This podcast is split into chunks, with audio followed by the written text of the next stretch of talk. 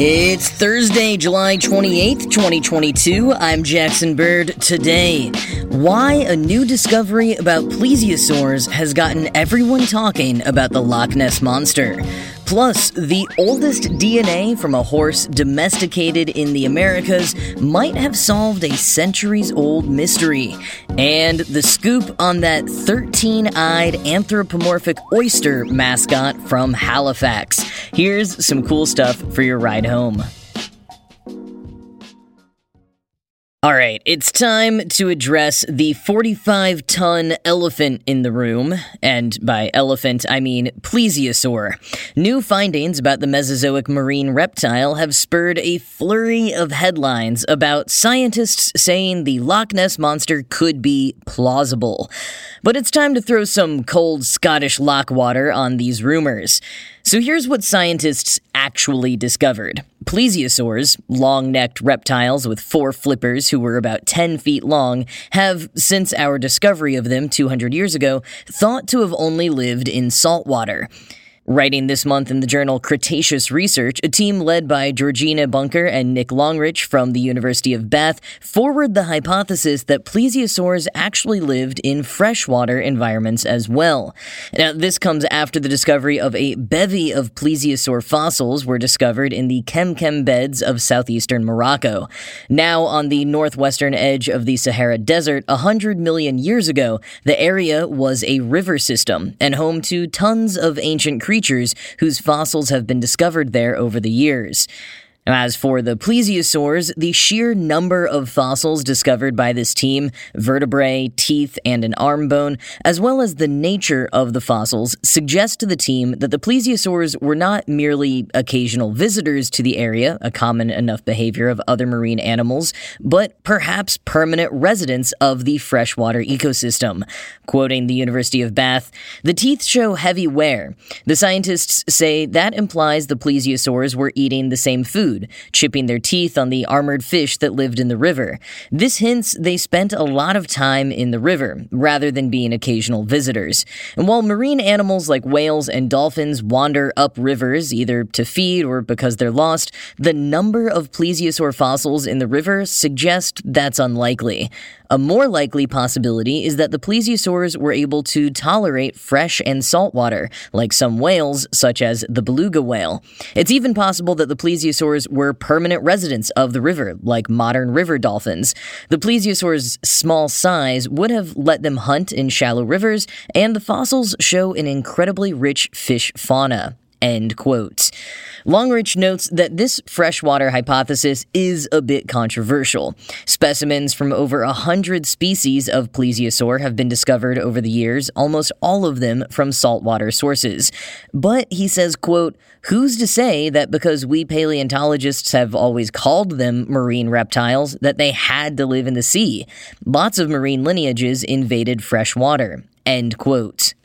And if plesiosaurs evolved to withstand fresh water in modern day Morocco, who's to say they didn't venture off to other freshwater sources further afoot? And that is where we get the Loch Ness Monster connection. Loch Ness is a freshwater lake, or loch, in the Scottish Highlands.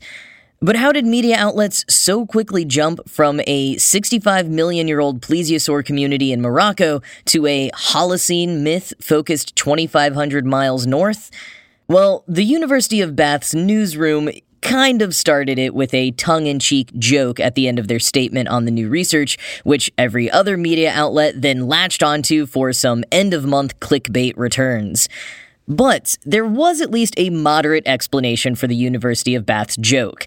When the first nearly complete skeleton of a plesiosaur was discovered by fossil hunter Mary Anning in 1823, spurring the subsequent naming and awareness of the creatures among the public, the strangeness of the reptile took hold in people's imaginations.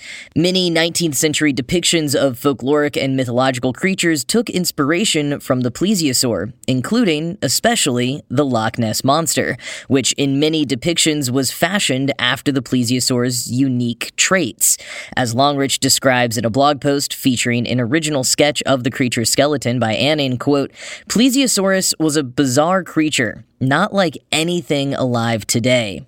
End quote. So the image of the Loch Ness Monster as being vaguely plesiosaurian is fairly common in the public consciousness. And more than that, some cryptozoologists believe that sightings of the Loch Ness Monster and other sea monsters over the years are actually plesiosaurs that survived into modern times. Now, scientists have always rejected that proposal, and as the University of Bath states in the very next sentence after their joke about it being possible that the Loch Ness Monster was a plesiosaur because we now believe plesiosaurs could have survived in freshwater like Loch Ness, quote, but the fossil record also suggests that the last plesiosaurs finally died out at the same time as the dinosaurs 66 million years ago, end quote. That tiny detail won't stop people who truly want to believe, however. And from the Scotsman, quote, reports of a strange creature living in Loch Ness date back to ancient times. Notably, a flippered beast is depicted in Pictish carvings, with the first written account of the animal appearing in a biography of St. Columba from 565 AD. The modern legend of Loch Ness dates from April 1933, when a new road along the shore offered the first clear views of the loch from the northern side. A local couple driving home spotted an enormous animal rolling and plunging on the surface, with their account appearing in the Inverness Courier, with the word monster used in the copy. The Nessie phenomenon was born. Serious research into the Loch Ness Monster still continues, with researchers from New Zealand last year concluding that Nessie may have been a giant eel based on the DNA of the loch. Meanwhile, more than 1,140 sightings have been recorded by the official Loch Ness Sightings Register, including four this year. End quote. Still, that carving from 565 Common Era is still tens of millions of years after plesiosaurs would have gone extinct. So, how do we account for a legend passed down from before the dawn of humanity? Not to mention the sighting in 1933 and the ones this year? Those ain't no plesiosaurs, freshwater or no. As IFL Science put it, quote, plesiosaurs may indeed have played in an ancient lock, but there is no evidence whatsoever they survived the asteroid-induced end Cretaceous extinction. Even if they had, survivors would almost certainly have favored equatorial environments. Loch Ness's bitter cold and low primary productivity could hardly be further from the warm, rich waters of the Moroccan River plesiosaurs enjoyed in the Cretaceous. End quote. So it's been fun getting to see a bunch of headlines about Nessie this week, and always cool to learn something new about ancient creatures. But no, sorry, this latest finding was not evidence of the Loch Ness Monster's modern existence.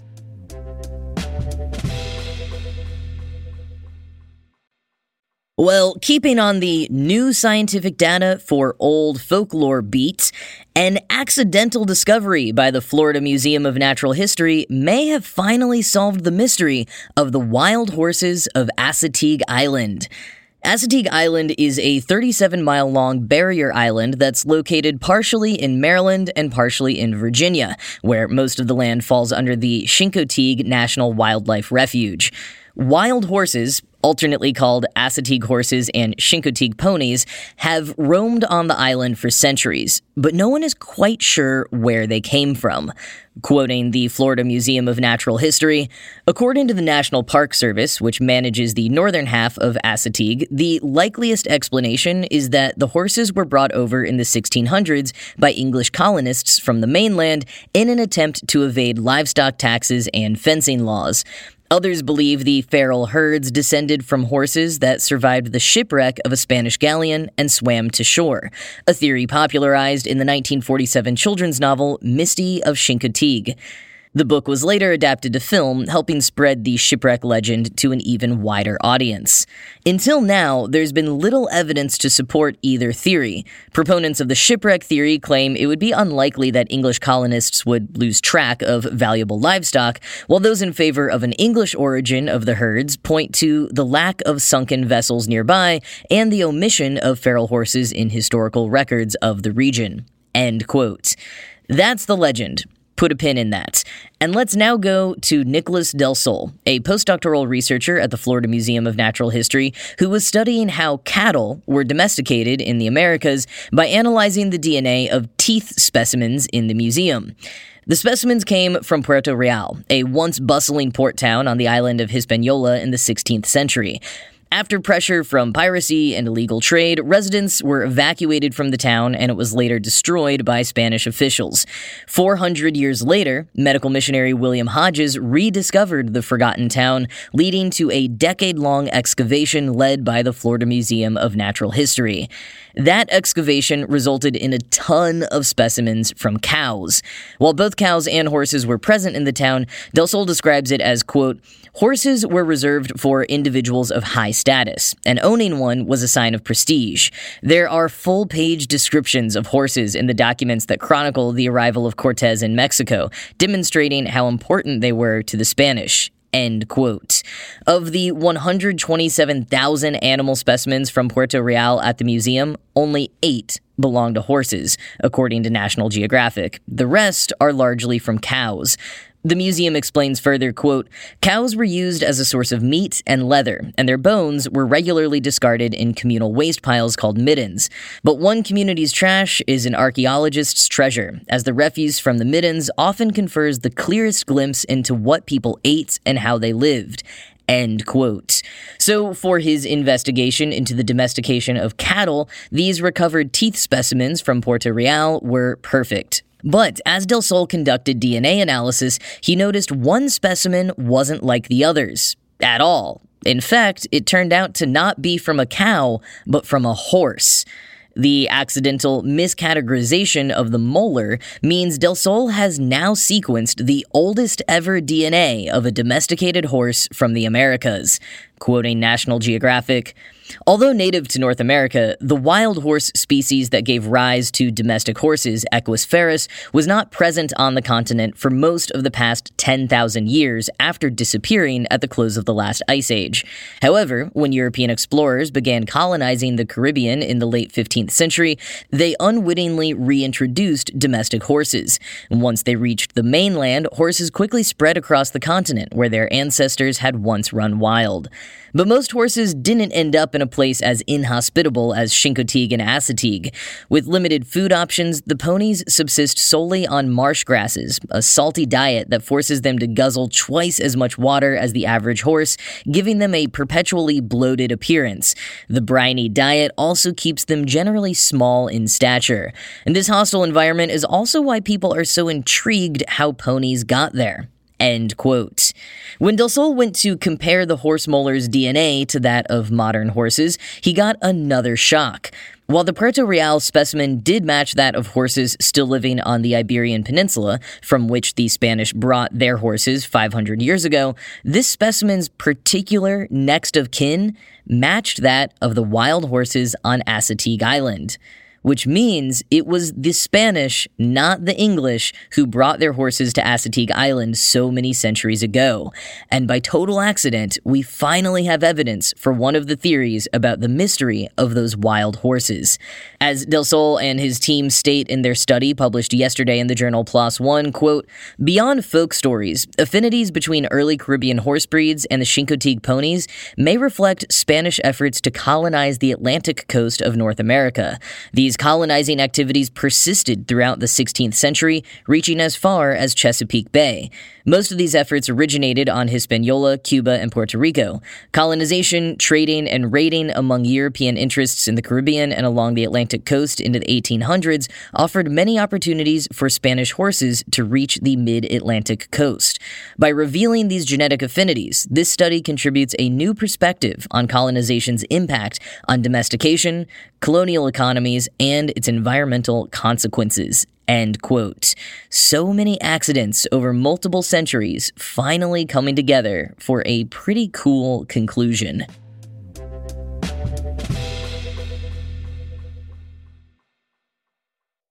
Some mascots just go harder than others. Exhibit A Gritty.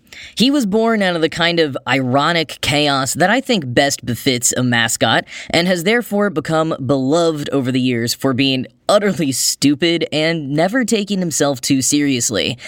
Exhibit B Pearl, the many eyed mollusk mascot of the Halifax Oyster Festival. Conceived of in two dimensions for merchandise in 2017, the first year of the Halifax Oyster Festival, and born into this world in all her papier mache glory the subsequent year, Pearl has been quietly delighting and horrifying local attendees to the festival for years, but only this month graced the rest of the world with her presence in the form of a viral tweet. Now, in some ways, Pearl is a hyper realistic depiction of an oyster, with a blend of grays and reds on her ridgy surface.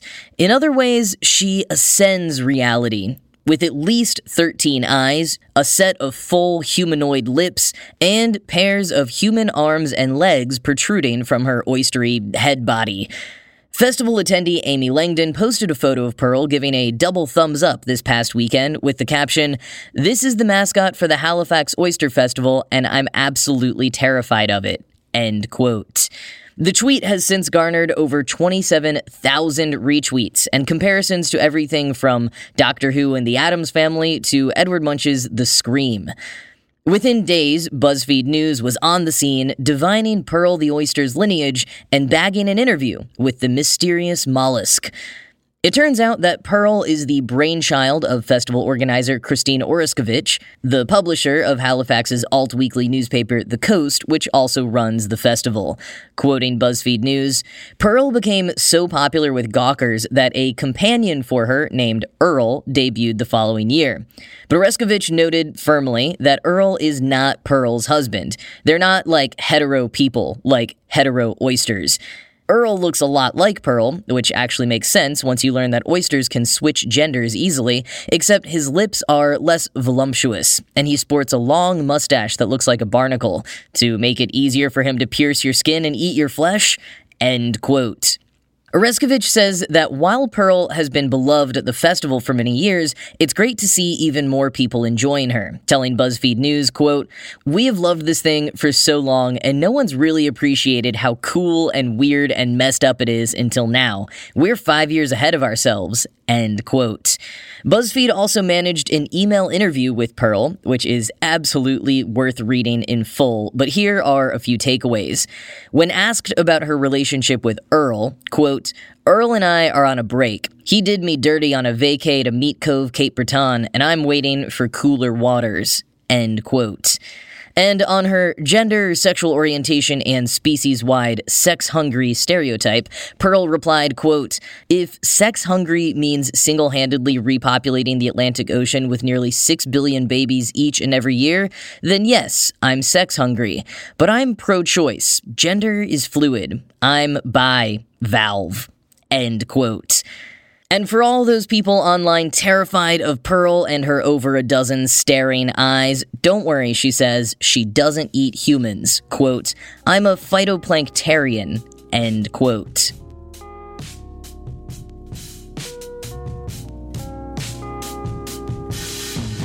Well, that's going to be it from me for today. This show was produced by Ride Home Media. I'm Jackson Bird, and I will talk to you again tomorrow.